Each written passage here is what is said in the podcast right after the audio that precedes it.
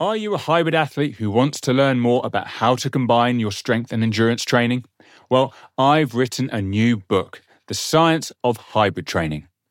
In this book, I provide insight into the misconceptions surrounding strength and endurance training by distilling the past 50 years of research and drawing on the conversations I had with great scientists, coaches, and athletes on the Progress Theory podcast.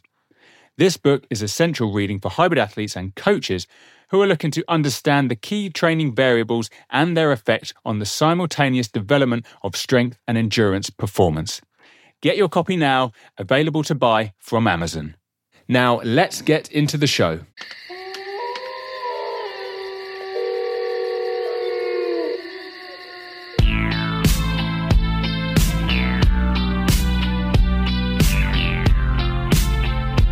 boring. Oh, proper boy. Oh, we can do the lifting at this place, at my place, where I train wicked. today. Um, Nice. Yeah, so when we do the testing, we can go in there. Yeah, definitely. I think that would be really quite key having a very good place to do the testing and get It will. It will just be me and you, mate. perfect. Yeah. Um, That's going to be a long day. yeah. a long old day. Isn't it, mate? Isn't it? I mean, we- might as well start with talking about that day. Yeah, we could do. Let's do it. Like, think about it. Okay. For all the viewers here, let's recap the challenge that we're going to do. This season's all about concurrent training. So, the ability of programming so that you can improve strength and endurance at the same time. And we've decided to increase strength. Our strength targets are a little bit different, but at the same time, train for a four hour marathon. Now, if we can do that on the ideally we want to do it on the same day. I know we were umming and ahhing how we were going to do it. We didn't know if we were going to do the Portsmouth Marathon, uh, but the Portsmouth Marathon has now been cancelled because of COVID. So I think, I mean, we knew we were going to do it anyway. So let's let's organise that day. So if we're doing all the strength stuff at your place Yeah. in the morning, and then I reckon I, I think you probably need about six hours rest recovery. Yeah, yeah, yeah. Uh, yeah, so I don't know what time should we say for that. I would say we could start. Half, mm, depends if you want to finish in the dark, right? Because it's going to be dark by the time. we- Yeah. Well, it always seems to be logistical issues that change. That I don't care. I'm happy to run in the dark like that. Um, I'm good. No, that's fine with me. There's, there's no point um, wussing out of it just because it's getting a bit cold. a bit what if we was yeah? If we was to say we'd start lifting at nine, Hmm. and give just give us two hours for that. about that? I'd say. Yeah, so we're looking like four or five ish for kicking off Hmm. marathon. Yeah, I'd say about that. You'd like to think that. I mean, the main thing we've got to take into consideration is that yes, we're lifting maximal in the morning, so there's a large neurological component to that. We will Yeah. be neurologically fatigued, and we want to make sure that we are, at some respect, recovered, so that it doesn't affect too much the marathon pace. that would be Yeah. that would be the aim. Yeah, completely. I think we so in that six hours for me, what I, I would try and just reduce as much stress as possible, Mm. and uh, obviously, and eat ready for four hours of running. certainly. I mean, if we think about some of the recommendations they they they provide to try and reduce the interference effect, most of them seem to be about like if you've done a endurance component in the morning, make sure that you're really repleting or no trying to get in as much carbohydrates to replenish your glycogen stores because that can actually have an effect on uh, sort of the molecular pathways that lead to uh, muscle signaling and uh, developing uh, protein synthesis. And then vice versa, they say the same thing when it comes to if you did a resistance training session in the morning, try and make sure you replenish um, the, your protein intake to make sure that doesn't affect any muscle um, molecular signaling either. So, like, I mean, yes, rest and recovery in those six hours is key, but definitely what we eat is very Yeah. key well to make sure we're completely replenished um, and make sure we're not in a deficit in any form before we attempt the marathon. No, yeah, I just try and aim to be in a surplus. Really, mm. that's that's where I'm. My that's what I'm going to try and focus on. Definitely try and be in a surplus of some sort. I think I think it's definitely. I think we can get away with kind of lifting and not being too full on food because it is maximal and it's, it doesn't really to. For me, I I'm only lifting once. Like it's a bit different for you. You've got four lifts, but, mm. but I think for moving for four hours flat is going to be is going to need a lot more energy um, than just my one lift. Certainly, I mean there's different components, isn't it? Like the energy yeah. required are completely different at the completely different ends of the spectrum. Um, so totally. how you're recovered, either from an energy substrate position or from a neurological position, are just as equally as important. You just like to think one is being used more in one thing than the other. So you just need to make sure that you're completely replenished for both, depending on what you got next. Yeah. Are you going to do any double days? So that's just that is a. I wanted to discuss that.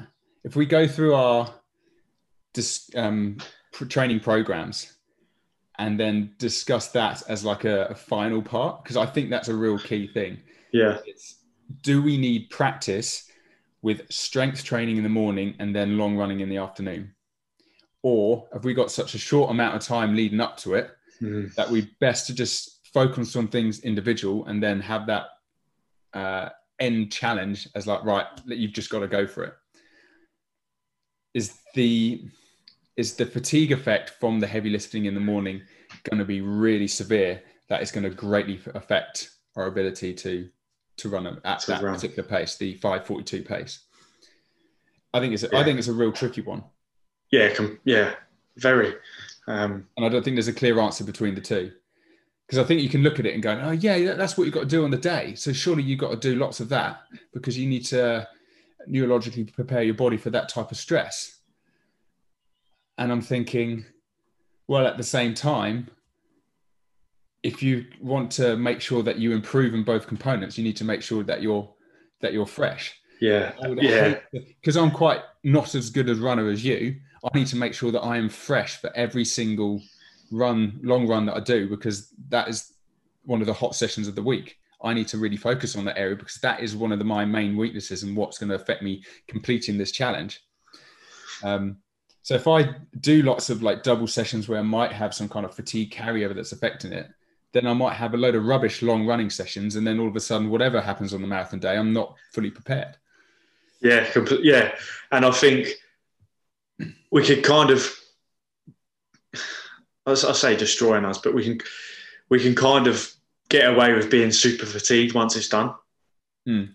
Whereas if if potentially it's going to cause some real fatigue that's going to hinder the next week's training, yeah, it that's not in, in my eyes. It's not going to be beneficial for either of us. Um, if we had like three or practicing months, if we had three or four months preparing for it, I think that could be an option that we go down.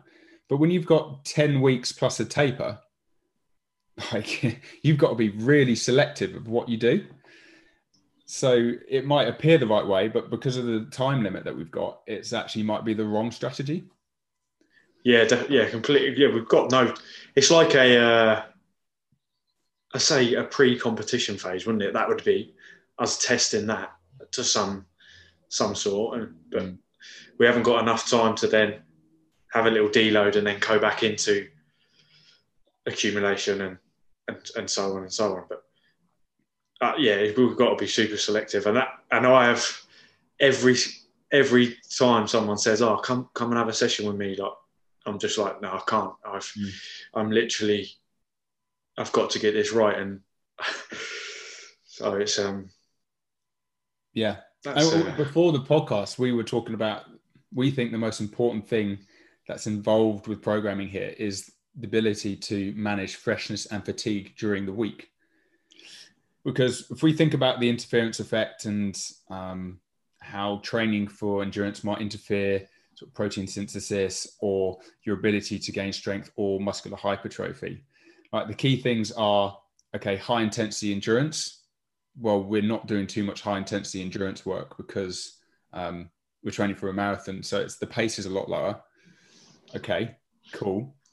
Uh, and then a lot of the time is you know it's all about where the sessions are placed. So if you're training for endurance in the morning, try and make sure that there's over three hours, preferably more, before you do any resistance training. And because of work and logistical reasons, we're kind of training one day a week anyway. So then it's not really the interference effect, but it's also making sure that when we do train, we're training appropriately, but also we're not structuring the week that it starts to make certain sessions bad because we haven't recovered. Like all the key sessions, we need to make sure we have a good amount of freshness. So we tackle them with the right amount of intent. Otherwise, they just won't be as effective. And when you're only training, what, six, seven times a week within 10 weeks leading up to a particular challenge, which I don't know, on paper might sound a bit easy, but I really don't think it is. Um, that means, you know, the key thing is like, how are we structuring our week? How are we, how much work are we doing in those sessions? Because we want to make sure that we're doing the minimal amount of work that's going to have the most amount of effect. Anything surplus, like those additional sessions that you're getting called out for, is going to just make you knackered and affect your ability to be fresh for the sessions that do matter. Yeah, yeah, completely. Another thing I I'm also is like the the psychology behind it of for me is going into the gym and having to lift heavy and then a day or so later preparing to move super slow for a long period of time it's really mm. it's really um that's quite challenging i find that really quite challenging because i don't know if it's um the crossfit background it's like everything's fast and hard mm. I, I get that sometimes there's paces that need to be required, but it was still generally small time periods you were working for, so you could you would still be pushing relatively hard. Whereas this is totally different, mm. and to be able to hold yourself back, so and then psych yourself up for a very technical lift that I'm trying to do is it's, it's quite hard. It, it's yeah. quite um, well, let's let's talk about the strength side of things because your strength challenge is different to mine. Yours is to get 120 kg snatch, yeah. which will be a all-time PB. So yeah. training for that on it on its own is a challenge, and yeah. you decided to do it alongside training for a four-hour marathon. Yes, yes, um, yeah. So you, do you want me to do you want me to go into a little bit of how I've structured my strength on this? Yeah, yeah. Um, I think you've got the more difficult challenge because the snatch is more technical and it also requires you to move weight much more quickly. So it requires like a greater contribution of more fast twitch fibers. And if you're doing really like heavy strength stuff, it's slow, probably more slow twitch. If you're doing marathon training, more slow twitch. Like they, they, despite coming at two ends of the spectrum, they may be more similar than you think. Whereas with the snatch, it's a little different. Um, yeah. to be able to move quickly and technically. So yeah, yeah. T- tell me how over the next ten weeks you're thinking of. You're so well, I'm I'm actually keeping the volume of it really low. Um, so I'm training I'm training my the snatch twice a week, and I've I've added an additional session where I'll, I'll do some cleaning work because very similar characteristics in lifting wise. So it, it will just help, but I don't want to overdo just doing the snatch constantly. Um, so I'm doing a lot of power work at the moment, um, just to just to be able to increase that speed again, and also because I've come out of a massive block of endurance, just to like get myself familiar with that again. Because mm. of just doing that ultra and loads of running and being locked down, I couldn't get to the gym, so I wasn't lifting anyway, really. Um, so the, I'm only doing three strength sessions a week or three lifting sessions a week. Um, and my two snatch sessions come both after rest days. So I'm at the freshest I can be. Mm. So I do, I have one snatch session on a Monday and I have one on a Thursday. So I, I rest Sunday and Wednesday currently at the moment. On Wednesday, I may do a cycle, depending on that's weather dependent at the moment because it is pretty rough. Um, but that's very that's very easy, and I'm not. And there's still plenty of time between that. There's at least 24 hours before I'm lifting again, so I'm having a good bit of rest between that. But um, yeah, so I'm doing a lot of power stuff and getting used to having the weight over my head again. So the overhead squatting. So my Monday session is generally power snatching with some overhead squats, um, and then I'll do some accessory work. Generally, my accessory work isn't really aimed to support my snatching. It's just more to support my running to prevent the injury going for those long distances. This, this is this is why this is why I'm putting it in. So I'll do some single leg stuff um, on the Monday. It's all single leg work. That'll be will be some single leg squatting and some single leg hinging like RDLing. Um, and I'll follow that up with some core work um, at the same time, just anti rotation work, anti flexion extension. Mm. Mainly because I find myself I was thinking back to the day that we tested, and after we tested, I actually went out for a long run, mm. And I felt myself. I felt like I was running an extension the whole time because I just been doing maximal li- lifting in the morning, and then on those Olympic lifts, you you are forcing a lot of extension. You, you bolt upright, and any explosive movement, I find that you will be in that you'll be in that extension pattern and if you try and run for a long distance in that, your lower back's just going to blow up. You're not really, you're not really, and also I find breathing really hard because my your rib cage is all elevated. It just so I'm trying to put in some core in that to reduce at the end, just to bring me back out of that position. Um, so I might put some dead bugs in there, some rollouts with the with the ab wheel, um, and also with the the hamstring work and the hinging pulling me back out of that posterior pelvic tilt mm. that you generally put yourself in when you're going into snatching. Um, so that that would be at the moment. That's how Monday's going to look for uh, for the first five weeks. I'm probably or four weeks at least. Um, from week five and six, I'm going to start building up to a heavy single to start with, um, just to see how it feels. Um, I may I may only do that for like a week or so, that's this is my plan at the moment. I may only do it for a week or so to see how it feels. I'm really playing my programming by ear. Mm. So I've got this template, but it may change off of the fly because this is this is all new and and how how numbers show and the data I get from running and the feel the feeling I get will be will depend on how I how I adjust it. But I will be doing something because it's such a short period of time. It may be build find 15 to 20 minutes to find a heavy single at power snatch and then i would i would then do five sets of two at 80% plus of that single something like that um, is where i'm going i'm keeping the reps like low as well low rep range I, i'm not training for crossfit so i don't need to do multiple reps of that at the moment it's just on the day i need to perform one rep so I'm keeping the reps under three, three or under, mm. um, for any snatching work I'm doing. But I also go for a very strong snatch warm up, which also is quite high volume, just with an empty bar. Prior to that, and some, and even before that, I do some some jumping, uh, more explosive stuff, box jumps, broad jumps, just to get me nice and fast and fired up. Mm. Um, so then Tuesday will be a run. We'll, we'll go into the running in a bit, shall we? Yeah. Um, Wednesday, rest or ride. Thursday, again, we go on to snatching. I still start this session with some powers, um, just as more like, I'd say a primer, but just just to get me moving fast. The weight is still pretty heavy, in comparison to what I'm squat snatching. It's very close to it, but it just gets me moving fast. Um, and then I'll move into some squat snatching work. So full snatching, squat snatches is a CrossFit term, sorry, a snatch. Um, and yeah, again, reps have, reps have been low, so I've been doing like five sets of two.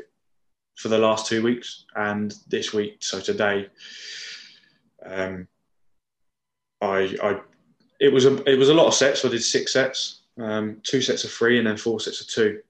But over the over the weeks, I've been building the load very very small. Mm. So I think the first week I was I've got it up here. The first week I was around I was 80, 80 kilos. I was snatching for two, um, and I just kept it consistent there. The second week I I said to myself, right, I'll start at 80 and I'll build and see where I, and build very slight and I'll build build up to 90 and then this week so I've started at 90 because I did a few sets at 90 when I from the last week. Mm. Um, and then yeah, so this week was start at 90 and build build slightly from there and worked up to a 97 and a half for doubles, which was which is kind of it's, it's the most volume of snatching I've done in a long time. That's that's why I keep this day post rest day. So this this day is um, always comes after rest day. Then I'll add in some squats, only front squats. Um, I'm not. I don't when it comes to the overhead position and being bolt upright in the snatch, um, that's the reason why I'm putting front squats in and not back. Is it just translate translates over a, a lot um, a lot better, and I'm still keeping the load light on that, but it's more positional work for me. Um, so I'm currently at the moment it's four sets of three with a two second pause at the bottom, and it's been consistent the last two weeks at 100 kilos. Um, is is that because it's more focused on positioning and consistency? Uh, that's one of the exercises where you kind of like the load that you're using remains quite stable throughout, and that yeah. allows you to then push on other more important exercises. So it's like the role of the squat is different from like the role of the snatch in terms of load. So that means you keep the role, uh, the load on the the front squatting consistent, and that ultimately helps you increase the load in the snatch. Yes, yeah, completely. And I'm guessing, well, I know over time because of the snatch weight is going to increase. When it comes to that front squat, it's going. To, I'm going to. It's going to actually start to, because of fatigue through the session the RPE of that is not really going to change. Hopefully, I'm going to get stronger, so it's going to that RPE is going to re- remain the same relatively. Yeah. Um, but I won't. I won't need so because of that I won't need to force that load up because my goal is not to increase my front squat. That's just an aid to help me lift heavier in the snatches. Um, and then I, I go into some, some hinging after that. So I'll do some RDLs this time with a barbell, fairly heavy, but for but for a good good amount of reps. So um, I'm looking like 10 to 15, but only three sets worth. Um, I'm using toes elevated at the moment just to try and force a bit of pronation of my feet because when it comes to um, well and a bit of internal rotation of my of my femurs because when it with my snatching and front squats is you're going that deep into the squat that I'm forcing a bit of external rotation and off of, of my femurs and, and my toe, my feet are out a little bit, and I just want to kind of bring it back just to kind of balance everything out. Hmm. And also, when it comes to my running, I don't want to be running on the edge of my foot. I want to be duck or like Mary. Yeah, Potter. yeah. I, I want to be running in a nice, efficient gait.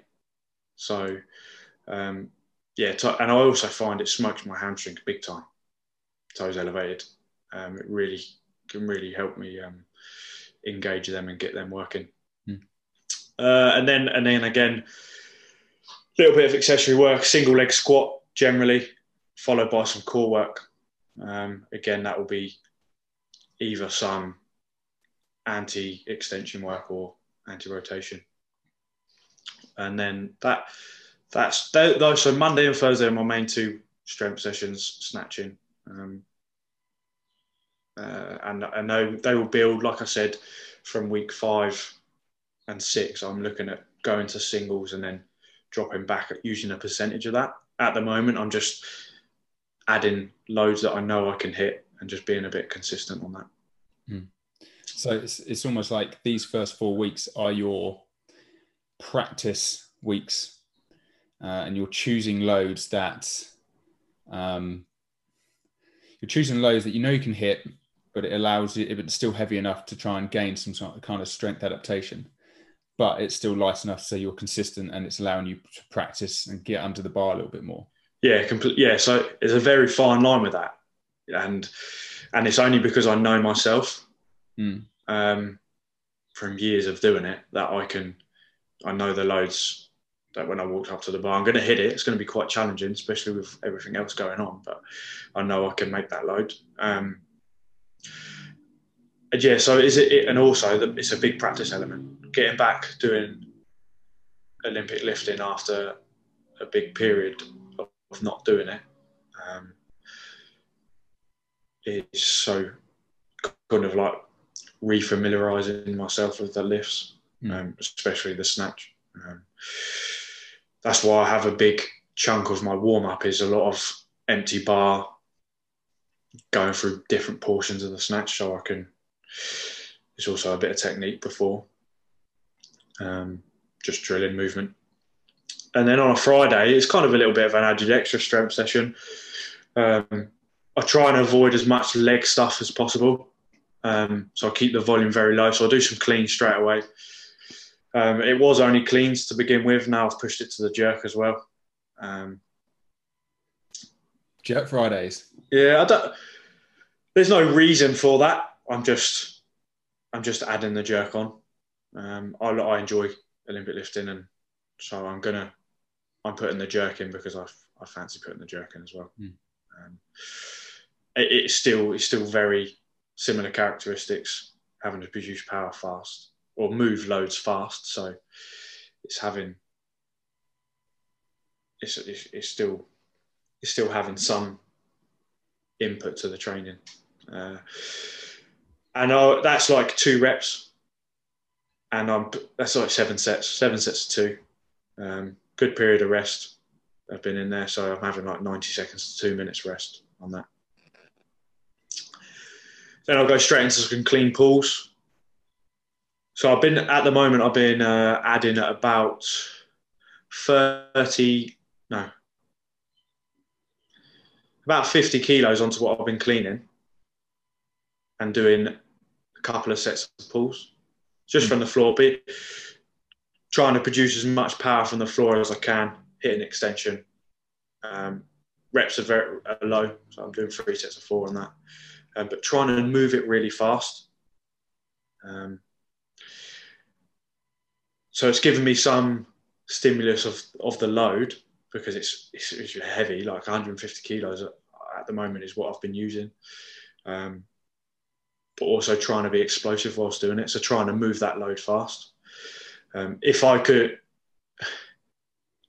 if I was to go heavy, I don't think I'd. I could go heavier, but I wouldn't be able to move it fast enough to get to get what I want from it. Mm. It would just turn into a slow, clean deadlift with a little teeny shrug and that's not plus shrug. shrug. Yeah, so I'm I'm really cautious on that. That and I don't want it to be like I do one, go down, takes me time. It's like it's four very quick reps.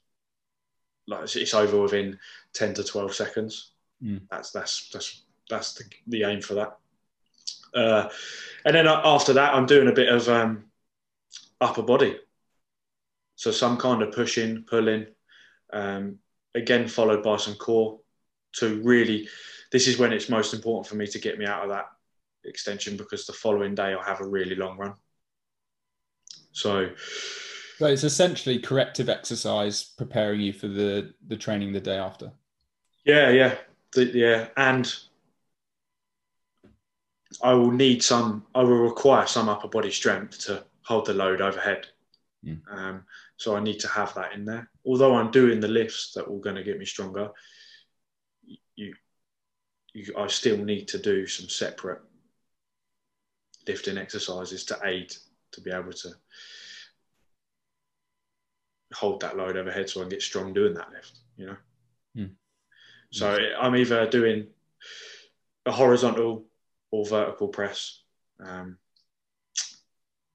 and I've been adding some pull ups in, um, some weighted pull ups. So that's what that's like my pulling at the moment. Um, I really feel I can get get a good lat from that for me. Like I really feel that compared to like a single arm row or a bent over row, I could get more. I feel it more if I'm doing some um, pulling work. Mhm. And then yeah, Sunday I'll go into um, a long run. That Friday won't change. That will stay very similar throughout the whole.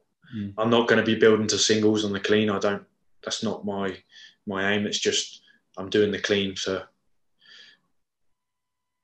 because it's got the same characteristics, and I don't want to over overload snatching and, and potentially cause injury Mm. injury there.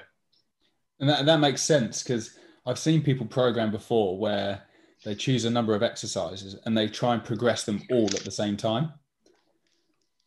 So, like Yeah. all the exercises that they've progressed all reach a peak, and then either they plateau or they they peak a little bit early, and then they've got nowhere to go because they try to do everything at once.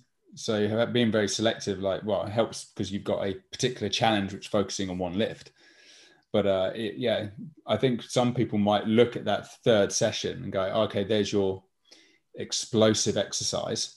That's Yeah. your lift of the session. Why aren't you progressing it like you are the others? It's like, well, the role of that lift in that uh, in that program on that session is is not to do that. It has different purpose, and it's ultimately Yeah, completely. exercise for the same. Yes.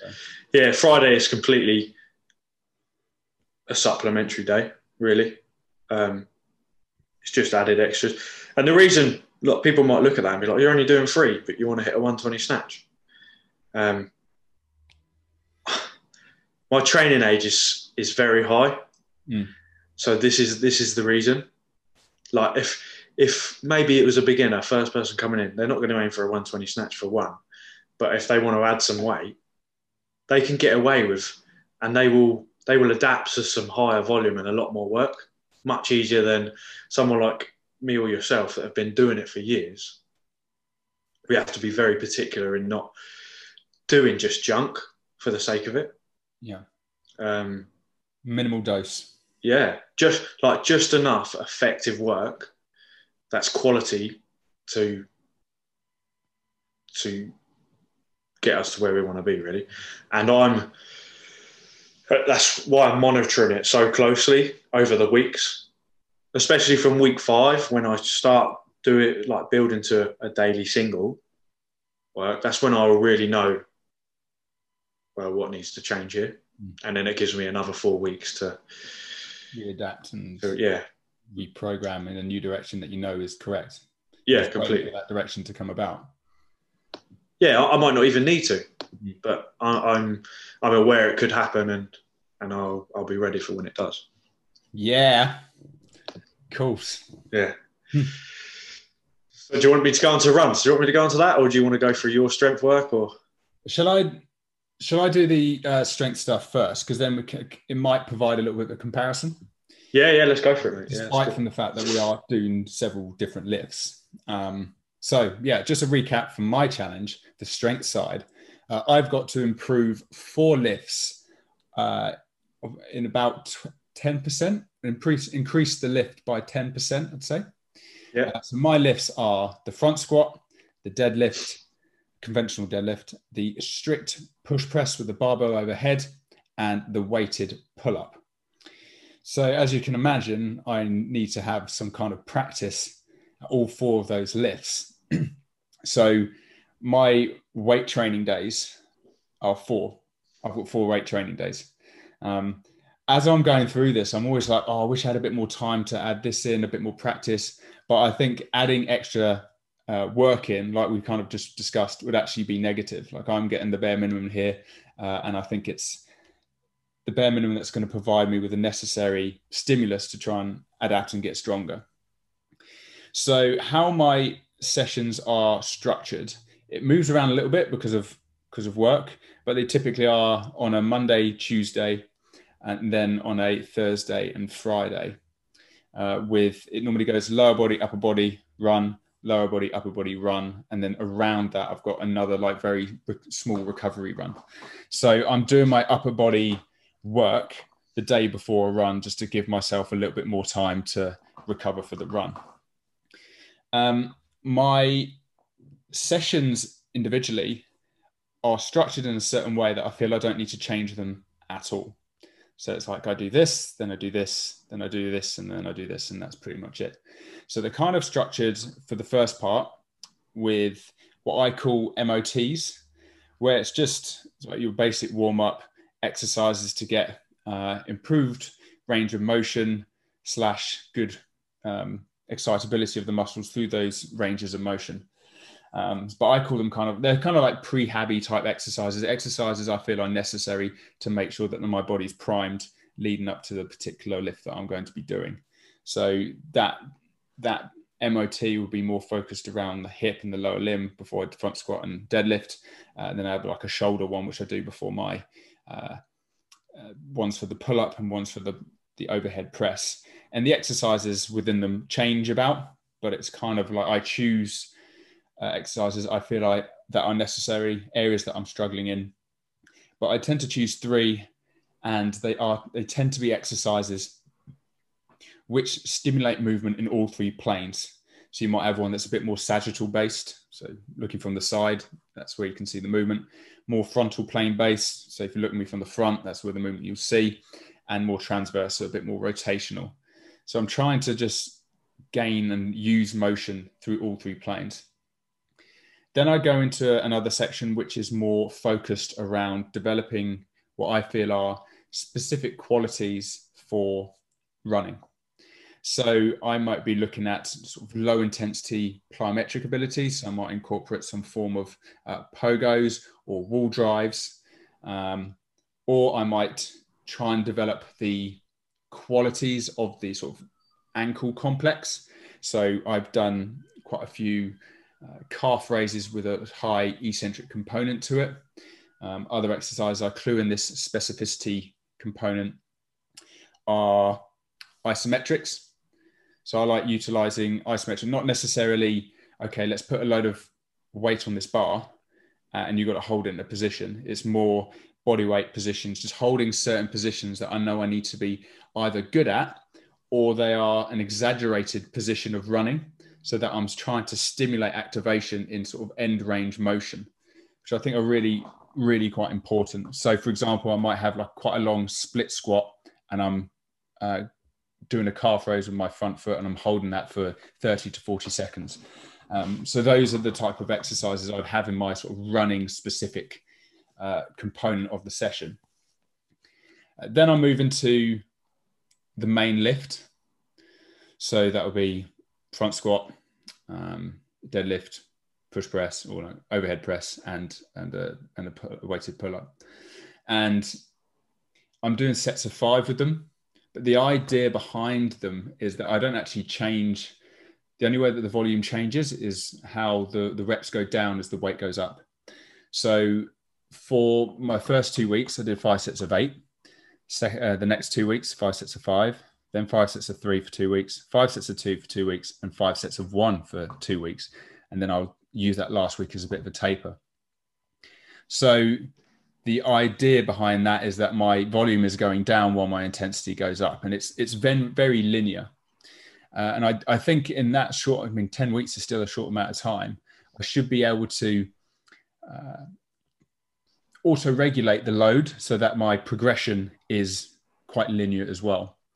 So, for example, when I've gone from five sets of eight to five sets of five, the weights have gone up, but I'm not necessarily pushing maximally uh, for that five sets of five. I might leave, you know, one or two reps in the bank for each set, maybe an RPE of seven to eight. So the idea behind that is that when I do five sets of fives next week, I can then increase the intensity a little bit. So it's like, okay, new new set and rep structure let's increase the rate but not go all out. Let's push the next week when we do the same thing. And then the week after that, we're actually increasing the weight because we're changing the sets and rep structure again. So it's kind of like a staggered type of approach, but I think that is important so that I'm improving linearly. I'm not trying to like push too quickly. so that's kind of how I'm structuring that over the eight weeks. And really, that's the only thing that's changing over the eight weeks. Everything else kind of stays the same because it's similar to your uh, clean and jerk inclusion. They're, they're, those exercises are playing a role to Im- improve the main lifts. Um, after the main lift of that session, I would be doing a some form of dynamic version. So w- with this exercise, I, I I try and do a derivative of the main exercise, but one where I can challenge it in a different way. Usually because um, I can I'll reduce the load so I can move it more quickly. So it's a bit like a kind of like a uh, West Side Barbell, you know, where they've got their heavy day and dynamic dynamic day, or uh, like a French contrast where you're doing something heavy followed by something more explosive.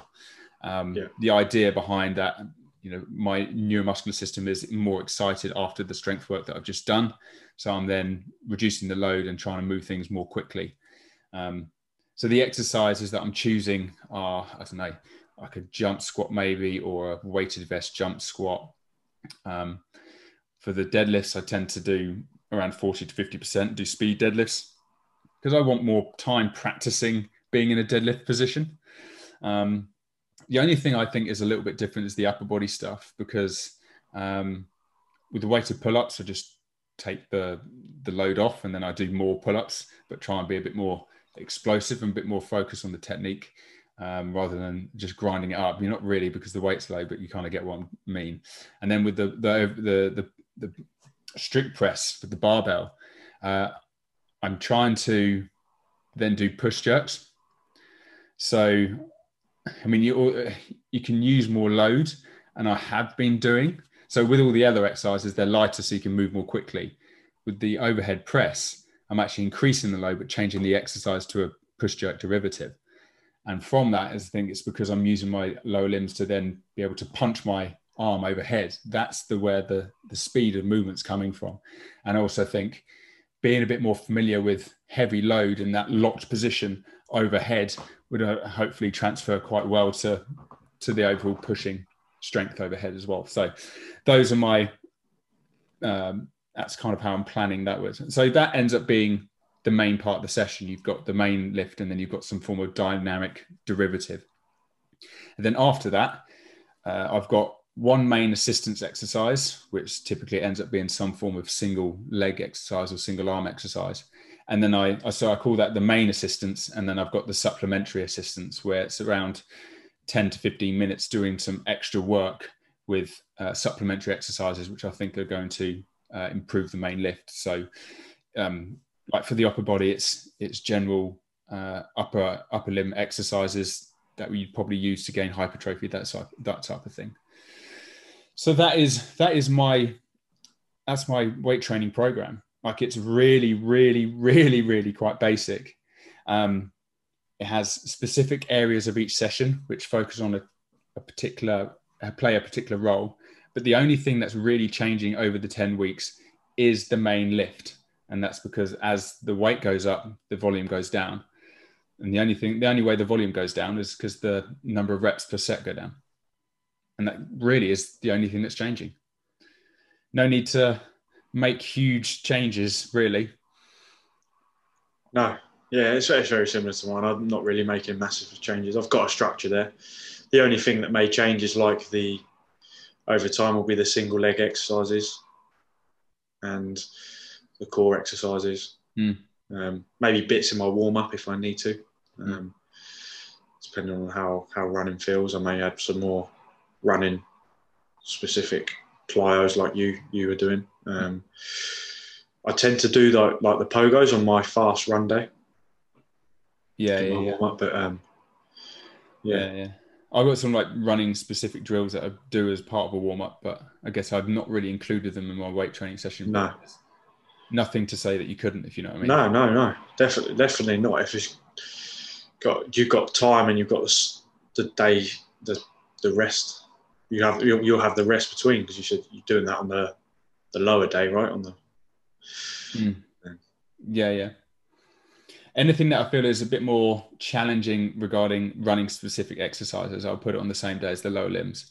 One because it might help uh, extend the warm up a little bit for the main lift, uh, and two, I've also got another day to try and recover the lower limb before I run. Yeah, yeah. That's yeah, that's quite key. And so far, work has allowed me to not change the week too much. A lot of my decisions are based on work and That- I think that's a that's a massive um, consideration. I think when it comes to programming anyone, Mm. is their life. Mm. Um, Programming's all about dealing with stress and adapting to stress. yeah, Work is stressful, uh, but people seem to forget about it.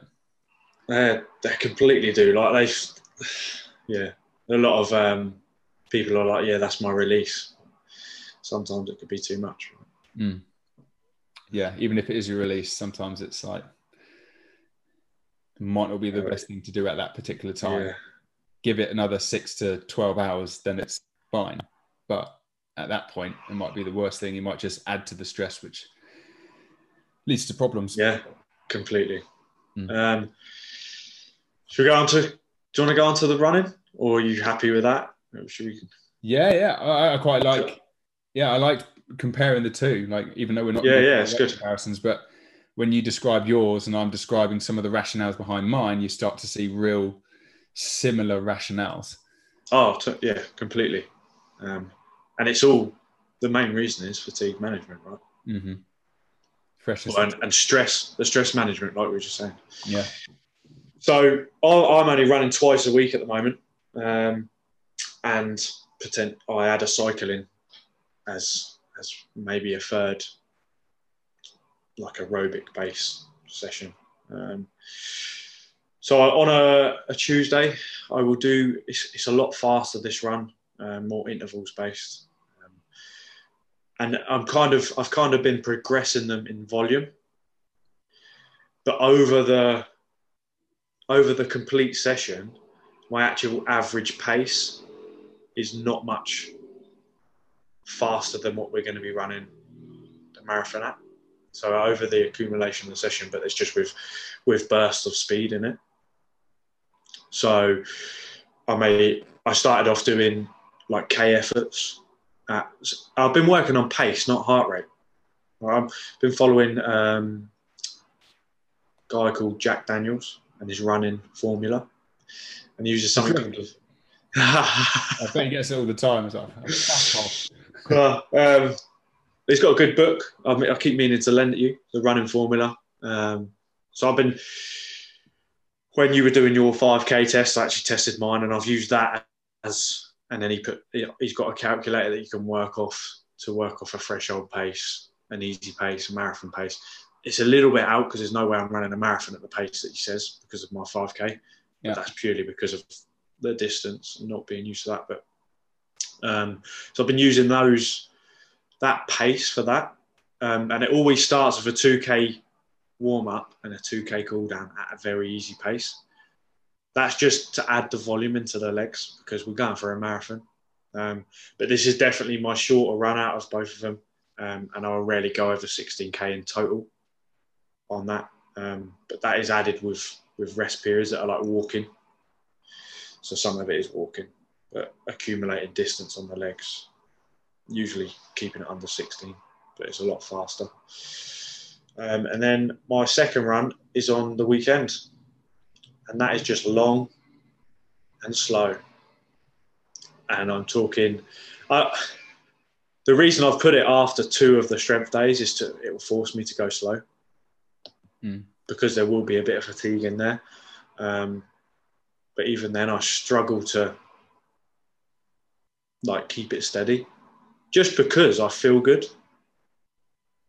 What not kind of- because you say it's slow. What kind of paces are you hitting? Because um, what's the? It's five forty-two uh, minutes per kilometer. five forty-two. Yeah, so I'm I'm around at like five minutes to five twenty per k on that, and I've gone up to twenty k at the moment. So each week I'm adding a little bit more, just in in distance. That's it. That's the only thing I'm doing on that run, just slowly building up the pace.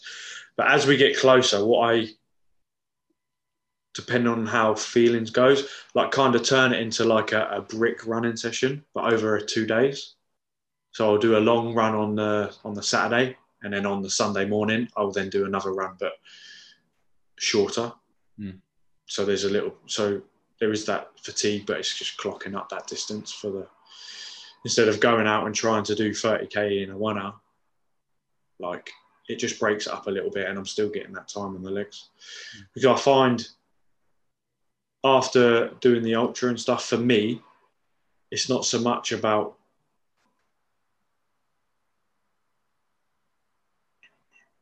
the time I'm actually moving. Um, so just building up that time of of running. Um, hence why on the interval day I do the 2k run, uh, 2k warm up, 2k cool down um, at a very slow pace, just building up that time I'm actually moving. Mm but potentially doesn't cause any. At the moment, it hasn't caused me any negative adaptation. So, um, but there, that at the moment, that's how it's going to stay for at least the next two weeks, just two runs. If I feel good, I may add a third on the on the Sunday. Mm. So I'm I'm doing back to back days of running. But then that could affect my lifting on the Monday. So it's a lot of uh, yeah feelings and adjustments that may may be needed down the line. But that's how it is at the moment. Mm. Yeah. No, interesting. Because I think endurance is going to be the one where we differ the most, or our approach may be more different. We're both quite experienced in some in, for weight training, but uh, you have a lot more experience at long distance running. Like you've just done an ultra uh, only a few weeks ago. Uh, I've never run longer than a half marathon. So all of a sudden, like I'm in a completely different box. Uh, and long distance seems to be the thing that my body just tends to not like. Uh, I don't know if that's because of my uh, four knee surgeries, but there's definitely a, a, lack of ability to sort of bounce along for long periods of time. Um, so mine's mine's the same as yours, as in it's two to three days, mainly three. But like you, you've got you were thinking of maybe adding that extra a day on a Sunday just to give a bit more time on feet. Yeah, so I've kind of got that in already just to give me a bit more time on feet. Uh, and the main reason behind that is that when I sort of really sat down, thought about where am I going to where if I fail this, where's what what's the reason? How am I going to fail it? And it's my ability to maintain a pace for several hours because I've never really done it. Uh, I can do intervals. I like intervals. I've got, you know, I grew up playing rugby. Fast stop, fast stop. That's what I like doing. Uh, and I've just come off the um, eight weeks trying to improve my 5K time. So that's when I got all my interval work in. But I thought, I really can't really continue with that because with interval work at a pace I'd like to go at, uh, that increase the amount of forces you you take when every time you make a step, uh, which I feel like my body when it's trying to train for a marathon and try and get stronger in the squat and deadlift at the same time can't afford. Like if I start doing that as well, that's an increased amount of stress, uh, which could lead to a potential injury, uh, which I'm not willing to to risk. I just thought, well, okay, intervals for me are, are gone. I've done my interval work. That was I'm a, I'm assuming that the training for the 5K, the eight weeks before this new challenge started, was my interval speed work block leading into this one. So if I need to get better at time on feet, essentially, and at that particular pace, that's what I'm going to do. My my sessions are all geared around those paces. So I've got race pace, which is five minutes, 42 minute kilometers, anything above, not really going above 520.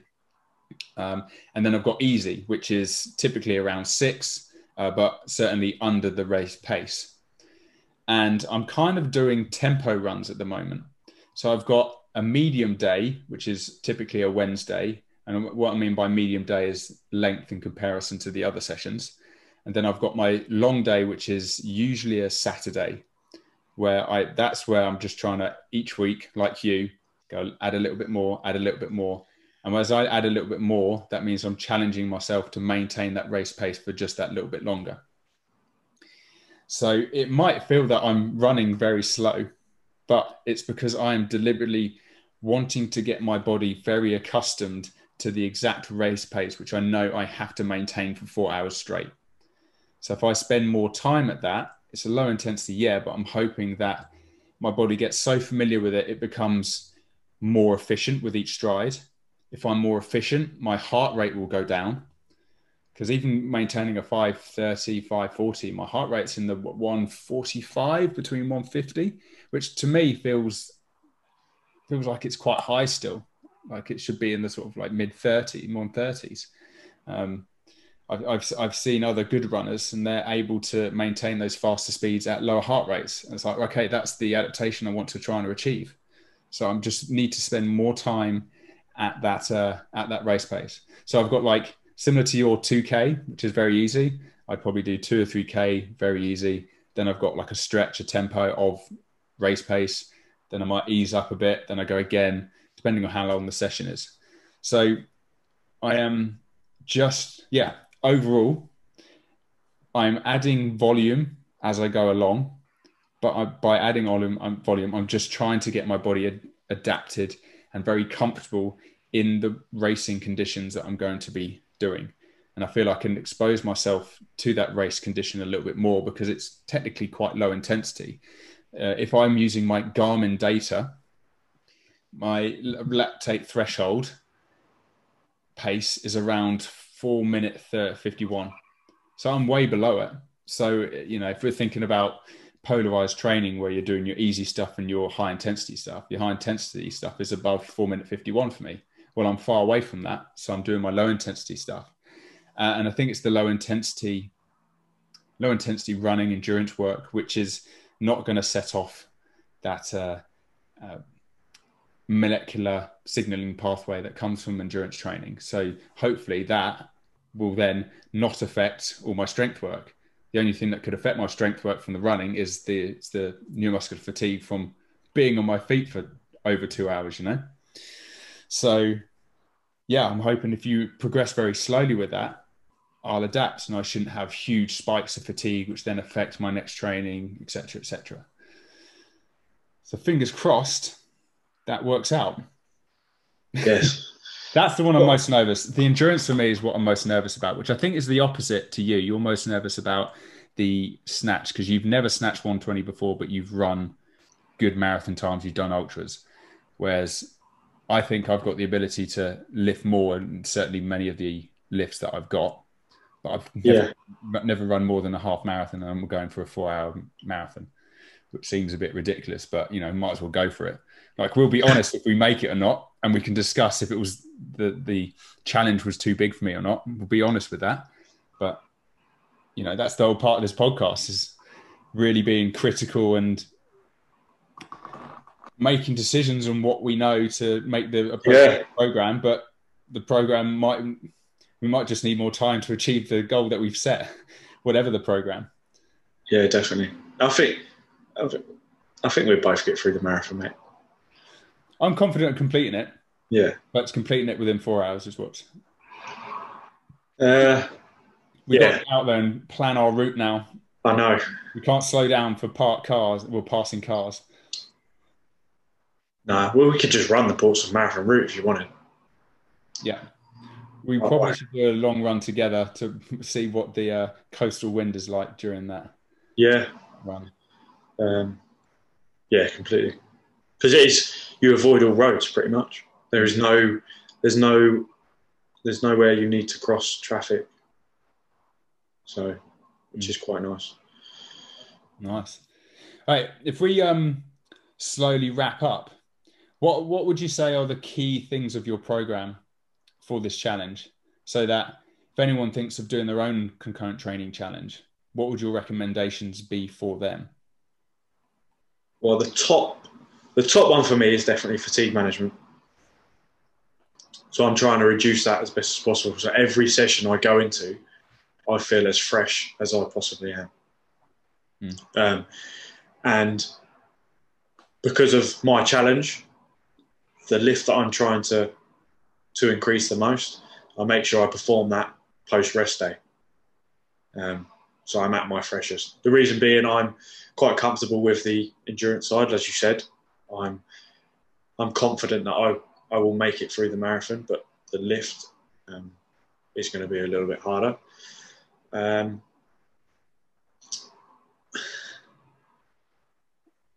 and I guess know know the level you're at. Like you have like awareness of yourself. Like look back at what you've done in the past. Actually, really be um, like you say, be critical on yourself and what you've achieved, and then and see where you. Like I know the snatch is going to be my hardest. The runs are going to be my easiest. See where where and how much you need of each and not get stuck in more is more mm. or more is better, so I say. Mm. So be smart. But, you know, the typical saying that float, float, floats around is train smart, not hard. Mm. That's, I think it's vital for what we're doing, the concurrent.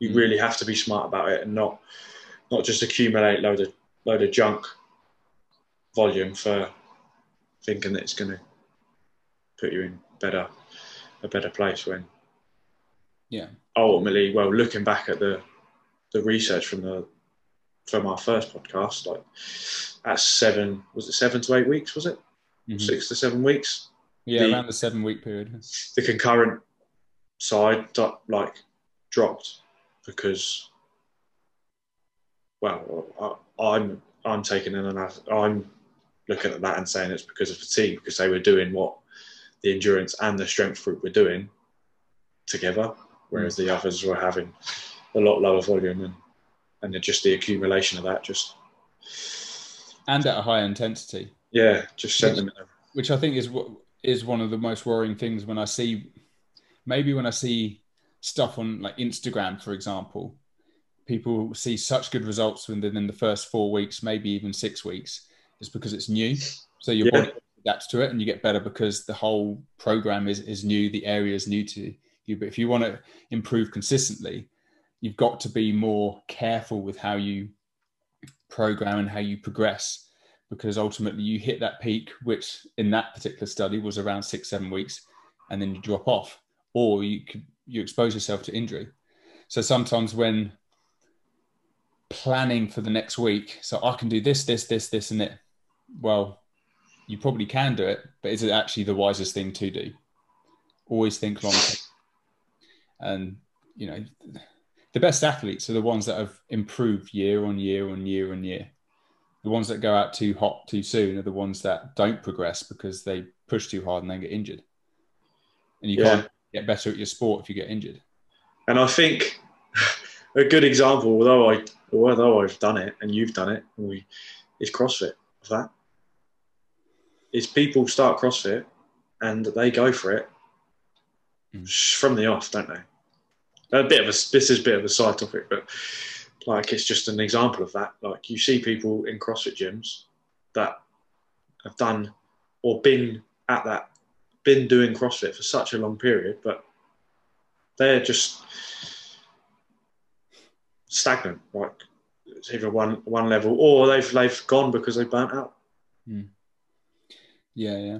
I, I think, I mean, that's definitely another podcast, I think. Yeah. Discussing CrossFit. Um, but uh, I always think with any profession, right, you see a disparity between those that are very good and there's always quite a few crap people in any profession, whether it be lecturers, coaches, or whatever it might be. But in, in CrossFit, I think the gap is really quite big. Like I'm, I, I can go online. I can see certain CrossFit coaches or, or companies that represent and train CrossFit athletes, and some of them is like, okay, you've actually really thought through every single session, how that fits in the whole thing. Like you can see it.